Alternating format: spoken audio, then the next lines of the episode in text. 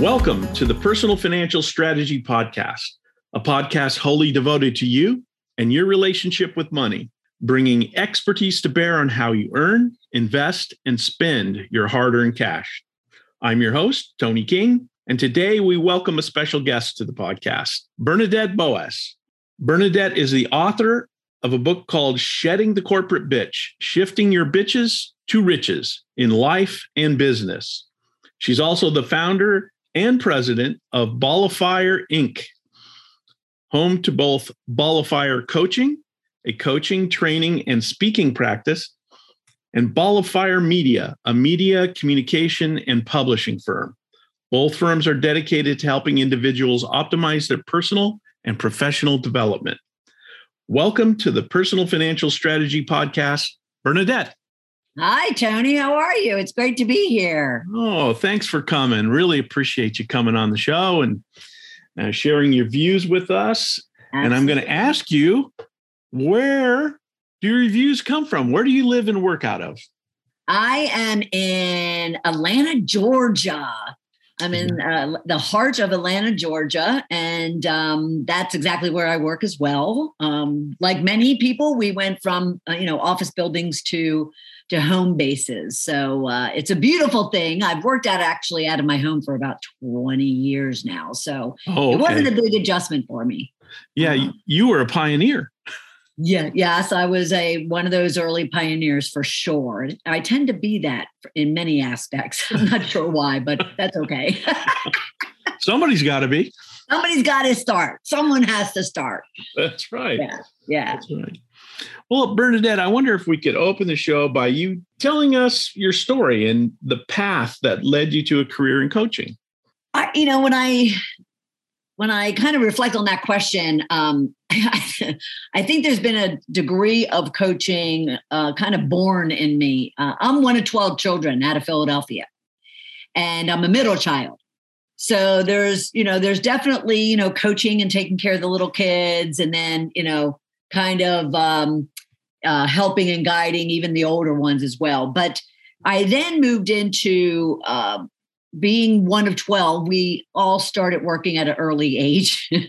And uh, if we wanted what we wanted versus what our parents would give us, we had to, you know, earn it. So speaking about money, personal finances, and we appreciated that. I appreciated that. So I started working at a very early age. And by the time I was um, in college, I already had a corporate, corporate um, role, corporate job. I kind of was immediately put into a coaching mentoring role um, as a junior executive coaching other junior executives coming into the organization. And so I just kind of pulled that forward, and I stayed in corporate for quite a while, about twenty-five, twenty-six years, climbing the corporate ladder, as they call it, and had many, many roles, everything from um, store manager, to a buyer, to a director, to a V P, to a chief knowledge officer, until I left, actually was fired in two thousand, late, late, late two thousand seven. And quite honestly, my core role in those earlier, earlier years was consulting and consulting in retail and technology. Yet there was always, you know, this coaching aspect. Um, when I was fired, I was actually fired by my mentor of twelve years. That kind of just left me standing in the middle of a parking lot with this single box of my twenty-five year career going, what the hell just happened? Yeah. And um, so that kind of sent me into onto a personal discovery journey that I took for the next couple of years, very deep. I call it excavating my soul, very deep. And yet at the same time, when I left corporate, I automatically knew I wasn't going back. Okay. Just something told me, even though I was aspiring to be the guru of corporate, something told me I wasn't going back. And the natural thing to do was to start a coaching, or I'm sorry, to start a consulting practice. Gotcha. Um, which I did in two thousand eight. Okay. Uh, and I consulted uh, small businesses. I didn't want to go back into corporate, um, even from a consulting perspective yet. So I started with small businesses. And even with the two thousand eight, again, finances, even with the two thousand eight recession and with everything imploding on everyone, mm-hmm. I had a full docket of clients. And that, yeah, well, that, Tony, you probably were telling people, you know, you can't, you can't get involved with all the noise. You know, right. when you, when the recession or any, any financial period comes where there's a crash, there's always a boom. Mm-hmm. You know, there's always cheaper products, cheaper services, cheaper resources, cheaper employees. And so I just told my, my clients to just stay, stay on track. What I was finding though, and especially because of that time period, is there was a lot of, forget the money loss. There was a lot of confidence loss. There was a lot of personal growth loss. Um, everybody started, you know, kind of playing the victim as, a pl- as opposed to the victor. Mm-hmm. So I thought to myself, I would be much better based on my own experience. I would be much better, not only consulting, but really coaching uh, businesses and the business owners, because coaching and we, which we can talk about, but coaching has a whole different aspect to it than consulting. Mm-hmm. So, so during this period, I had mentioned that, you know, I went on my own discovery um, journey. I call it excavating my soul to really understand, why did my mentor of twelve years um, fire me? Well, uh, long story short, and moving about nine, ten months forward, I kind of found myself looking in the mirror and seeing this very nasty corporate tyrant, I'll call her. Uh, the book title title explains the, the, the reality, but uh, I saw myself looking at a corporate tyrant, and that wasn't who I was. That wasn't yeah. who I naturally was. Yeah. So, so I just decided that I needed to start not only coaching, but I, that's when I wrote the book, to teach other people, male or female, that they don't have to be anything but themselves to be successful in business or in their, in their, you know, uh, social life.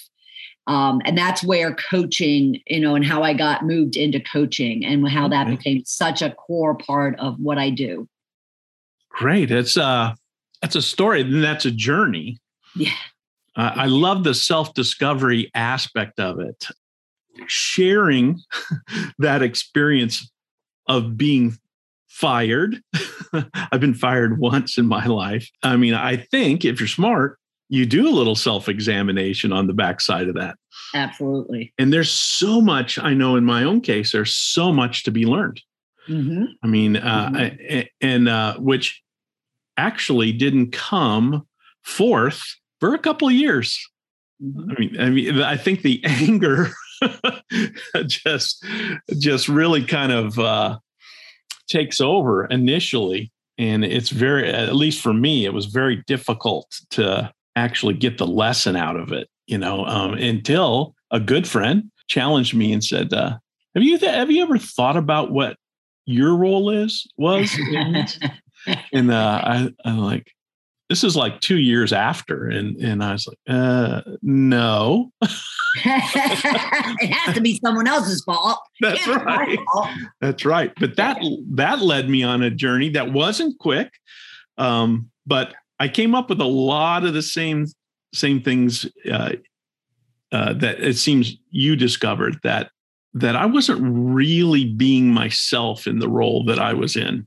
Right. While much of the role, I, you know, the confusing part for me, Bernadette, was I felt like I was very skilled at the role. And so the confusing part was, why would skill and competency be dismissed?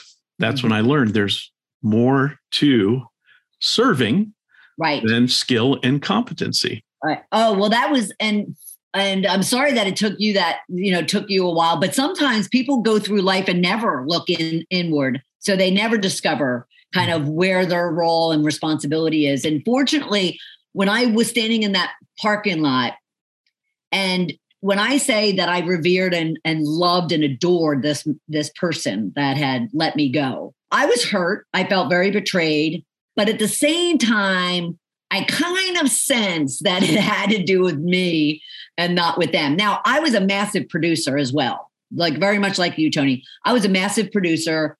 I, you know, brought in a lot of money for the company, and I did some great, great things for the company. And I wasn't going to dismiss that. I was not going to just all of a sudden go, oh, I must suck or I must not, you know, have been good enough. But I also had to say, okay, but what was your role that like that this man would take these steps? And so fortunately, I've been journaling. I've been journaling since I was about eight or nine. I have hundreds of journals that are filled. And so I leaned on that. So I just immediately went and started asking myself a lot of questions, questions that were easy. Of course, you start there. Sure. And then, and then the hard questions. And I even went to my family and I said to my sisters um, over some cocktails, I'm like, you know, I have five sisters and my mother actually. And I sat down and I said, you know, I need you to give me one word descriptions of me and don't stop until you've exhausted them and don't think about it. Just what the first thing that comes, I don't care if it's good, bad, or ugly. I just want it. And trust me, they had a field day with that exercise. Yeah. Um, and that taught me, you know, that again just brought out a lot of, oh my God, like really, this is how I'm being perceived and how I'm putting myself out there and projecting myself. And so I, I was just determined, and it wasn't like this fierce determination. It was almost just like a subtle knowing that I had to do this. I had to confront this. And it actually kind of spearheaded everything that I do. And I realized also that there was this formula that I used to work myself through that. And that's what I coach on today. And so I, you know, so it's, you know, a shift to riches formula, I call it. And it's discover, confront, and shed so you can create and accelerate. So, you know, everyone has to discover themselves, good, bad, or indifferent. They then have to confront what they like and don't like, what they want and don't want, and all those things. Then they have to make decisions as to what do they want to shed out of their lives. And that could be people, places, and things, um, and, and even themselves, like limiting beliefs and that kind of thing. Or they hold on to things, what I call honor their riches, uh, or they hold on to what they know is truly empowering them. So then they can move on to create and accelerate whatever it is that they want in life. So my, you know, I call it, you know, I said, excavating my soul. So your original question about how I got into coaching was now my coaching is all around shifting to riches. So, you know, sh- um, shed your bitches to sh- uh, shift to riches.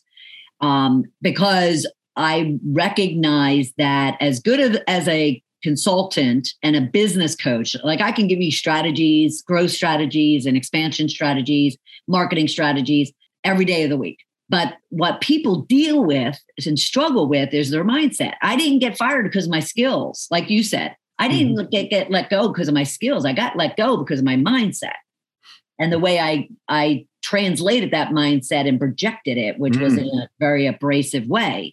Yeah. So, so that's what's critical that people recognize is, and I always say, Tony, one, one last thing. I always say, we are not robots. So the day of, oh, leave your emotions at the door, that, that can't be applied anymore because we're not robots. We have to, we have to be accepted for exactly who we are.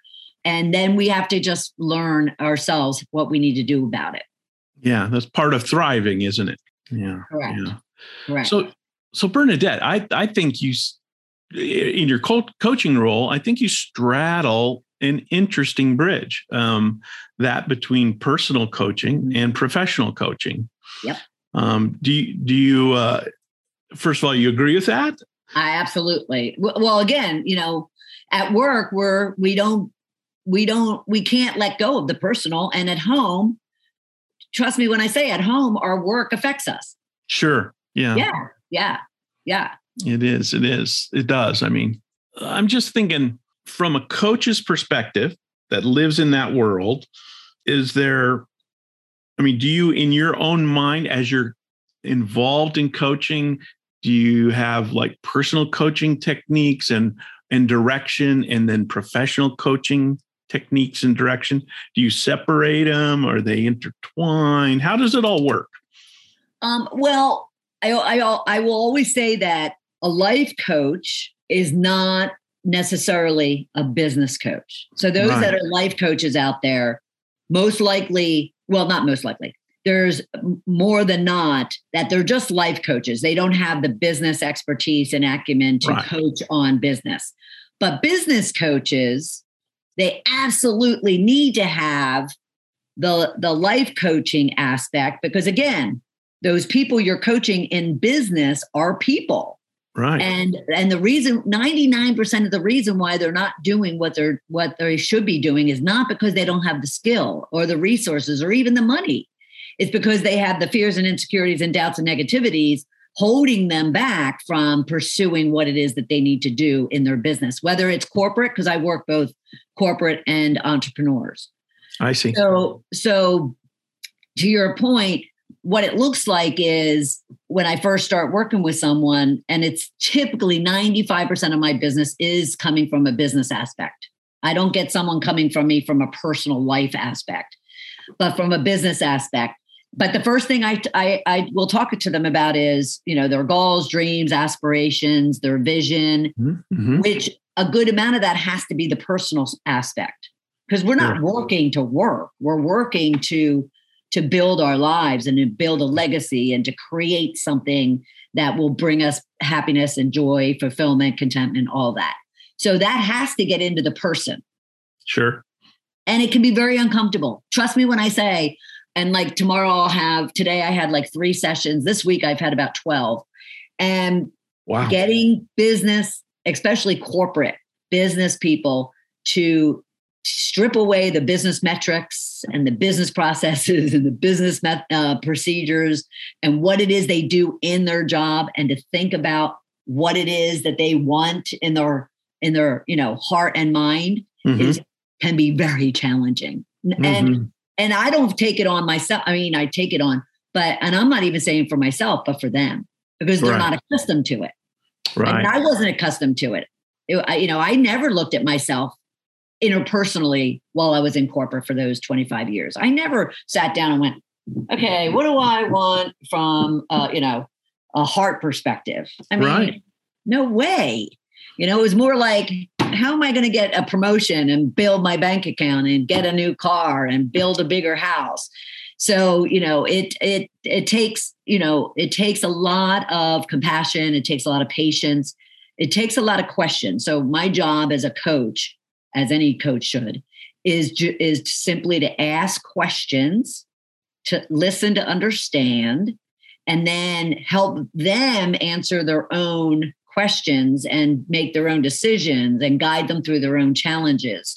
Um, so then they feel like, okay, I own me, like I own my my purpose and my vision and my my goals and my journey. Mm. Uh, so it's it is a balance, um, because, and they'll they'll push back. Uh, corporate people more so than entrepreneurs will push back to say, "Do we really need to, you know, do all this like woo woo stuff, personal stuff?" Yeah. And I'm like, "Are you a person or are you your job?" Like, you know, right? And, and then they'll and then they'll get, you know, they'll uh, they'll get there. But it's also why I always tell people, you know, it's not one coaching session and everything is where you want it to be. Right. Um, you know, so it's, I love it. I absolutely, absolutely love it. And um, I love learning about people, you know, coaching just is uh, a lot of fun. Right. So you find it, you find coaching in and of itself fulfilling to you. Yes. Yes. Yes. Yes. Good to hear. I, I think uh, it'd be tough to hire a coach that didn't think that. Well, you'd be surprised. yeah. You might be surprised. You might be surprised. But yeah, it's just, I mean, you know, think about it, Tony. Who doesn't want to learn what the why the human behavior is the way that it is? I mean, that, you know, that's just so intriguing. Yeah. You know, I just, I just like, why do you do what you do? Like, why are you thinking what you're thinking? And trust me, I start with me first. Right. You know, I'm always, I'm asking the same questions of myself regularly that I'm, that, you know, that I am my, my clients. You haven't exactly expressed this, but this is a, it's, it's a topic that I'm kicking around a lot, um, just okay. because I'm fascinated by it. But I, I'm, I'm talking about this phenomenon that you hear about in different places on the internet, YouTube and wherever, that I started to hear about it in the middle of last year pretty frequently. It's called the Great Resignation. And that's used, that's a label that's used to describe the phenomenon that seems to be taking place under COVID restrictions, where people are asking those kind of internal questions and resigning their corporate jobs and moving on into things that are more fulfilling. I was wondering if you have some thoughts around that. Um, absolutely. Well, one, I don't think it's limited to corporate.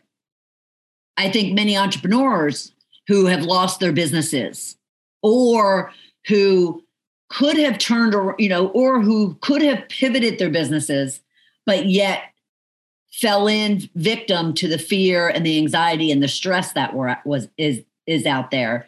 And therefore they lost their, their business. Mm-hmm.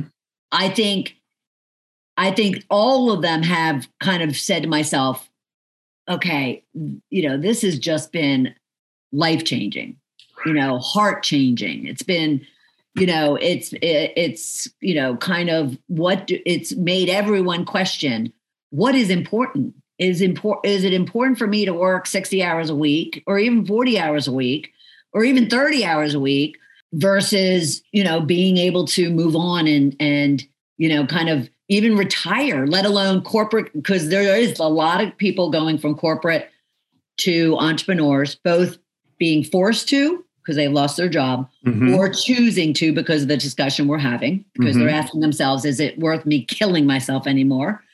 Uh, just as I did back in two thousand eight. At the same time, even those, but they're also asking themselves, am I going to resign from even working anymore? Is it, you know, even on my own, or am I ready to, to, to retire? Even if it means I'm not going to retire the way I expected to retire. Oh, that's interesting. Previously. And mm-hmm. uh, because I, you know, I um, might have mentioned, but I'm one of twelve. So, you know, we're like a focus group. My family's like a focus group. You have your and own internal focus group. Our own internal focus group for, and you know, um, other than the fact that that we're all white, um, you know, there's, so there's not much diversity there. Right. Uh, but we can be our own focus group, and um, you know, and there's several of them that have, you know, qu- questioned and even taken action on whether or not, you know, I even want to w- work. Do I want to resign just from working? Period. But yeah, I, th- I, and the, the thing about the Great Recession, that whole branding, because that's what they, someone did. Someone said, I want to create some buzz. I want to create something viral. And I'm going to put a label to this thing, because it's not as if it was a revolution that everyone just decided to do it. A, a good majority of those people were forced yeah, yeah. to do it. And that to me isn't, isn't necessarily a revolution. A revolution right. is like, you don't like what's going on, so you stand up and you, you know, you know, you force a change. So, you know, I, I think the labeling of the Great Resignation, I have no kind of opinion on that, but my view would be it's just a, a label someone put on there to, to make it viral and to make it sticky and to create conversation, which is fine, which is yeah. fine. Yeah. Which is fine. Yeah.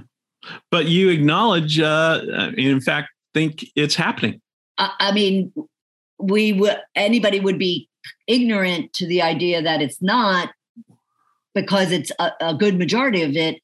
Well, no, not a good majority of it, because there's two elements of it: forced and people taking a second look at, at right. what, what's important right. in life. Right. And you, you know think- what? That's a beautiful thing. It is kind of a beautiful thing. Well, that leads me into my next question. If you, if you acknowledge that it's there, it's happening, then we have to ask ourselves, is it good? I think that's an individual thing. Is it good for that person as opposed to, you know, now economically, yeah. you know, is it good that, you know, we could be losing, you know, hundreds of thousands of people, you know, out of the, out of the economy, you know, that could be, you know, working. And because of also the younger people, you know, they're not necessarily stepping up wanting to work.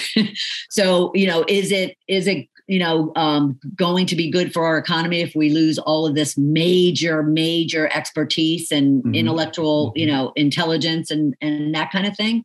Personally, my, my view is I am more concerned about my health, my well-being, and my joy and satisfaction in making this one life that I have that goes really, really, really fast, full, complete, and, and, and just abundant. Mm-hmm. And if that, if that means that there's a gap in the marketplace, well, so be it. Yeah. yeah. I, I, you know, because that, but that goes to, goes to people being afraid of feeling that they have to work for the machine. I won't right. call it a gender, but for the machine, as opposed to being concerned about themselves. Yeah. Being yeah. concerned about themselves and what, what do they want and what's going to make them happy. Yeah. And I don't know many people who have said work makes me happy. The old adage, uh, no one ever said on their deathbed, I wish I'd have worked more. Correct. Right. Yeah. Right. I, I've, nothing has been truer. Yeah. Well, but, I love um, Expedia has a commercial out um, right now. And it's all, it's this actor, I'm not sure who it is, but he's talking about, you know, are they, are you really going to remember the, the latest and greatest cell phone you bought, or the thinnest T V you bought, or the fanciest car you bought? Or, and he walks out, you know, these doors that opens up to a beach, or you're going to remember, you know, the traveling that you've done and the memories you've captured. Right. And it's true. And, you know, I mean, I'm sixty, so I'm at that age where, but I, you know, but I also started when I, you know, left corporate, I started doing this reflection uh, uh-huh. of what's most important to me twelve years ago when I was forty-eight. So Yeah, um, you know, I just think people also get to a point, whether it's age or something forced on them, like mm-hmm. the last couple of years, mm-hmm. where they just start saying, you know, what's really important in, you know, in this world and in my life. Right. Right. You know? Yeah. That's valuable right there. Um, I, you know, as I've been observing, I ask a lot of people about the great, great resignation because I'm I'm so interested in everybody's take on it. Um, mostly interested on whether or not they think it's real. um, I think I see it. I think I, I think I'm accepting that it it is happening. And here I have a couple hopes. I I hope that inside of that, people are um, starting to live lives more out of who they are. Mm-hmm. And uh, a more fulfilling life. Mm-hmm. Um, but my other hope from a from a macro perspective and an economic perspective is I kind of like if there's a trend away from big corporations and to smaller businesses, I kind of like that. I do too. I, um, well, yeah, yeah, I do too. It feels the same to me as when you're investing, s- spreading your risk. Mm-hmm. across many investments rather than buying I B M, Apple, and Amazon stock. Right, right. No, it's true. It's no, it's absolutely true. And and from that perspective, I would agree with you. Uh, you know, the the up the uprising of small businesses is fabulous. It's absolutely fabulous. Right. Yeah. And and the I think the biggest plus side to that is, you know, I've I've talked to a couple people that have transitioned. You know, I transitioned in this time. I was a corporate guy. And a couple people I've talked to, they are one of their, as they're going through transition, they set up certain criteria that the next thing has to meet. And one of them is I can work any from anywhere. And I think that's just a recognition of the evolution of technology mm-hmm. and the fact that not everybody can work from everywhere, right. anywhere, but if you're a plumber, I think you're pretty, you're pretty well stuck to where the plumbing jobs are. Right, but, right, but right. A lot of our economy now has a has a foundation of uh, transportable jobs or or uh, you know virtual jobs, if you will. I mean, heck, we're doing it right now. We're not going. We're not going back to you know full. you know, office building, you know, in office type of, um, of, uh, work any, anymore. I mean, uh, the amount of people that made the transition, there's going to be a small percent having to go back, you know, into, yeah. into the office, but, you know, and, it, and talking economically, economically, it makes sense. But yeah. plus like what you said, from a technology perspective, I have a number of twenty something nieces and nephews. And when I tell you they are not in one location, you know, week by week, and they're yet you would never know that they're not doing their job and they work for some significant businesses. Yeah. Um, and you would not never know that they're not working their job, though, uh, you know, at night or on the weekend, they're, you know, in Telluride or they're in Africa mm-hmm. or they're over in Europe, mm-hmm. you know, and it's mm-hmm. just kind of like, you know, Um, but I've been remote for twenty some odd years. Yeah, and, again, the pioneer. So I, uh, you know, so I'm, I, you know, I love the same thing. I mean, I'll take my work with me. I can do it anywhere I, you know, I want to do it. And that's what I do. Yeah, yeah. Yeah. It's very, it's very freeing. If I was, uh, I think if I was the mayor of a, a small rural town, especially out here in the West, I think what I'd spend all my mon- tax money on is getting the best internet connection infrastructure. Yeah, I yep. could buy for for people moving into my small town, because I think that's, you know, when we say I want to work from anywhere, you got to have that. You got to have that internet connection. You do. You do. So if I, if If I were mayor for a day, I think that's where I'd put all my money. And yeah. I think it wouldn't take much more than that to attract no. people back into the rural settings in America, which I think is nothing but a good thing. Yeah. Well, rural resorts, you know, because resorts don't really focus on internet connection, you know, yeah. but if they did, because now these people are not coming just to vacation, yeah. they're coming to work, choosing that they want to do it, do it in a different location than and an experience than where they typically do it.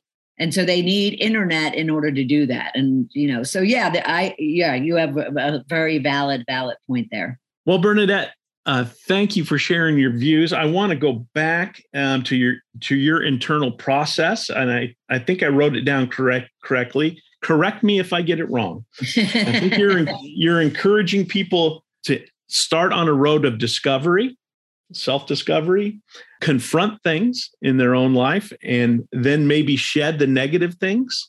Mm-hmm. And once that's complete, then they're in a good position to create and accelerate their own life. Did I get it right? You you absolutely got it right. I'll make one one little pivot, and that is, it's very much iterative. As you are even discovering, you are creating, accelerating something different, something new, something bigger, something better. As you're confronting, you're you're also being able to do that. So it's a very iterative type of Oh, process. Okay. Yeah, yeah, yeah. It's not sequential or linear. I, I got you. Got yeah. you. Yeah. That's fascinating to talk about. And if people want to talk with you further about that concept, what's the easiest way to get in touch with you? Easiest way is um, email me directly, Bernadette Boas at Ball of Fire Inc dot com. Okay. Uh, but you can always go to Ball of Fire Coaching dot com and learn more about me. Okay. And let me just spell Boas for the listening audience. It's B O A S. Correct. Bernadette Boas. Correct. Well, Bernadette, thank you so much. I appreciate your time and have a great day. What's left of it on the East Coast. I appreciate it. It's been a lot of fun talking to you, Tony. Good talking to you. And strategists, until next time, keep on strategizing.